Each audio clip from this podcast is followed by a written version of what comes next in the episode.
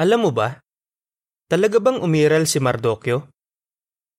Mahalaga ang naging papel ng isang Hudyong nagngangalang Mardokyo sa mga pangyayari sa aklat ng Biblia na Esther. Isa siyang Hudyong tapon na naglingkod sa palasyo ng hari ng Persya. Nangyari ito sa simula ng ikalimang siglo BCE noong panahon ni Haring Ahaswero. Sa ngayon, maraming tao ang naniniwala na ang haring ito ay siya ring si Herhes I. Dahil kay Mardokyo, hindi natuloy ang planong pagpatay sa hari. Bilang pasasalamat, pinarangalan ng hari si Mardokyo sa harap ng mga tao. Nang mamatay si Haman, nakaaway ni Mardokyo at ng ibang Hudyo, hinirang ng hari si Mardokyo bilang punong ministro. Nagamit ni Mardokyo ang posisyong ito para mailigtas ang buhay ng lahat ng Hudyo na nasa imperyo ng Persya. May ilang istoryador noong pasimula ng ikadalawampung siglo na nagsabi na katang-isip lang ang aklat ng Esther at na hindi talaga umiral o nabuhay si Mardokyo.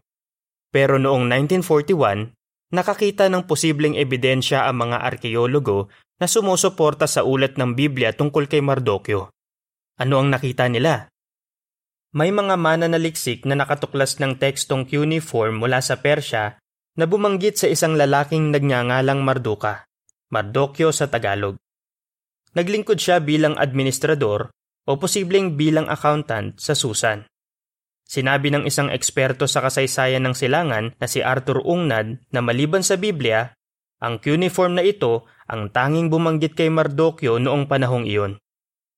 Mula nang sabihin ito ni Ungnad, libo-libo ng iba pang cuneiform mula sa Persya ang naisalin ng mga scholar. Kasama sa mga ito ang mga tablet ng Persepolis na nakuha sa mga guho ng treasury malapit sa mga pader ng lungsod. Ang mga tablet na ito ay mula pa noong namamahala si Herhes I. Ito ay nasa wikang Elamita at nakasulat dito ang ilang pangalang makikita sa aklat ng Esther. Ayon sa talababa, noong 1992, sumulat si Professor Edwin M. Yamauchi ng isang artikulo na may sampung pangalan mula sa tekstong Persepolis na makikita rin sa aklat ng Esther. Sa pagpapatuloy, Nabanggit sa ilang tablet ng Persepolis ang pangalang Marduka, na naglingkod bilang kalihim ng hari sa palasyo ng Susan noong namamahala si Herhes I. Makikita naman sa isang tablet na si Marduka ay isang tagapagsalin. Tamang-tama iyan sa paglalarawan ng Biblia kay Mardokyo. Isa siyang opisyal na naglingkod sa korte ni Haring Ahaswero, Heres I, at nakakapagsalita siya ng di bababa sa dalawang wika. Laging nakaupo si Mardokyo sa pintuang daan ng hari sa palasyo sa Susan. Ang pintuang daan na ito ay isang malaking gusali kung saan nagtatrabaho ang mga opisyal sa palasyo. Kapansin-pansin ang mga pagkakatulad ng Marduka na binabanggit sa mga tablet at ng Mardokyo na binabanggit sa Biblia. Nabuhay sila sa iisang panahon at iisang lugar at pareho silang naging opisyal sa palasyo.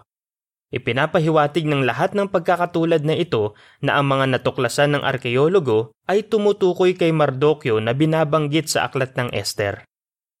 Katapusan ng artikulo